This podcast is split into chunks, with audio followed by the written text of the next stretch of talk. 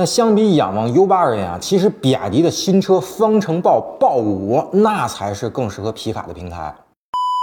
那就在不久前呢，比亚迪方程豹品牌的首款车型豹5正式发布了。那该车型呢，也是继仰望 U8 之后呢，比亚迪集团旗下的第二款越野取向的 SUV 车型。那结合之前公布的40到60万元的预售价呢，也让它未来有希望成为一款走量的车型啊，而不是像仰望 U8 那样显得那么的高不可攀。那除了硬派 SUV 之外呢，比亚迪的新皮卡其实也挺受大家关注的。那都在猜测这个比亚迪造的皮卡会是一个什么样子，将来会采用一个什么样的动力系统。而当豹5这款车发布之后呢，熊仔非常确信啊，那这基本上就是最适合皮卡的平台了。那比亚迪豹5呢，采用一个全新的 DMO 混动越野平台，而这个平台呢是基于一个非承载式车身设计的，那具有结构集成化、空间最大化、高扭转刚度和高安全性的特点。那和比亚迪的 DMP 相比呢，最大的区别啊就是发动机是纵置前驱的，当然整车还是四驱的啊。那后桥呢依靠的是这个电机驱动。其实 DMO 平台纵置发动机的最大目的呢，就是给前悬挂留出一个足够的空间布置双叉臂结构。那这样呢才能满足越野车和皮卡在悬挂方面的刚需。具体咱们看一下参数啊，那豹5呢搭载了一个 1.5T 的发动机和前后电机组成的混动系统，那最大系统综合功率呢超过500千瓦，百公里加速时间呢是 4.8 秒，那纯电的续航里程呢是120公里，综合续航里程呢是超过了1200公里。那馈电工况下的百公里油耗呢也仅为 7.8 升。而这套动力系统放在皮卡上呢，其实也是非常完美的。那日常城市代步的时候呢，咱们用那个纯电模式，可以将这个使用成本降到一个非常低的水平。而长途自驾的时候呢，咱可以用油，对吧？那再也没有纯电皮卡的续航焦虑了。而如果觉得动力不够的话，那 DMO 平台呢还可以搭载 2.0T 的发动机。那此外呢，这套混动系统还有一个最大的亮点呢，就是取消了复杂的传动机构。那前轮呢由发动机和前电机呢协同驱动，那后轮呢就直接由这个后电机驱动了。没有了分动箱和传动轴这些传统的结构，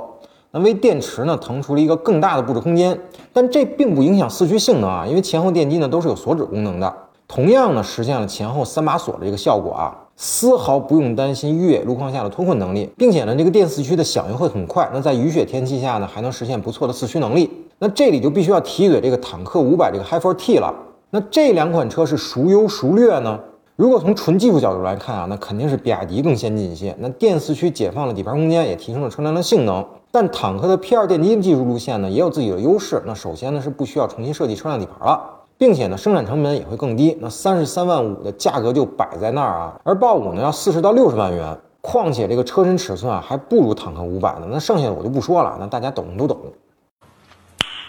Nice。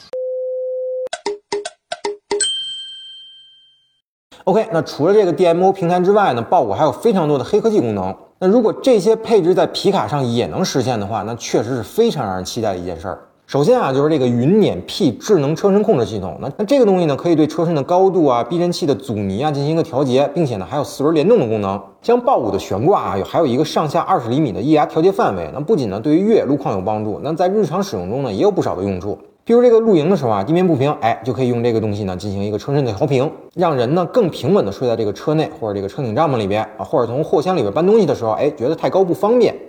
那这个云辇技术呢可以降低车身高度，方便用户拿取东西。第二个黑科技啊，就是这个豹式掉头了，它可以让车辆在狭小的道路内呢轻松的完成转弯或者掉头，让这个豹5呢在附着力相对较低的越野路面上呢转弯半径啊缩小到了 3.4 米，这个可是大大的提高了车辆的灵活性啊，而这对于车身比较长的皮卡车型来说呢，其实是一个非常实用的配置。而想要实现这个功能呢，就要借助这个电四驱技术了。那系统呢可以让对角位置的前后车轮呢以相反的方向旋转，那同时呢制动另一侧的车轮。相比燃油车上这个原地导航功能啊，那这个功能呢要更极致一些，转弯半径呢也要更小一些。此外呢还有2项功能也是非常实用的，那分别就是这个高压电动绞盘和这个万放电功能。那电动绞盘呢是这个资深越野玩家必备的装备啊，那为了方便从车内电瓶取电呢，一般都是12伏的啊，少数是24伏的。但豹5上的这个高压电动绞盘啊，应该是可以直接从这个动力电池上取电的，所以功率呢也会比一般的绞盘更大，那绞缆的速度和绞缆的力度呢也会更强一些。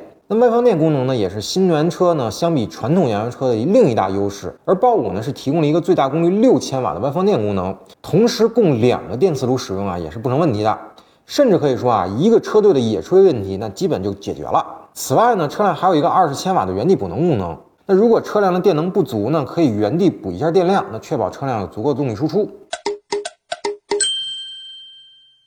那我们从发布会上公布的性能来看呢，其实豹五已经足够出色了。但是作为越野车或者皮卡而言呢，我认为啊还需要继续观察，因为越野车和皮卡的工况呢极其复杂，或是越野或是重载啊，那对车辆的磨损呢是远大于一般的乘用车的。所以有很多有经验的车企呢也未能幸免，那相关车型呢也出现了或多或少可靠性的问题。而比亚迪呢作为一名新晋玩家啊，那之前呢是没有相关车型的制造生产经验的。所以在可靠性和耐久性方面呢，我们还不能盲目乐观，所以需要时间来实际验证一下这个事儿。再有呢，就是价格方面的疑问了。那豹五的预售呢，达到了40到60万元啊。那作为一款越野车而言呢，这个价格没有任何问题，因为传统燃油车想实现100公里加速5秒这个动力级别啊，那一定是需要大排量发动机的。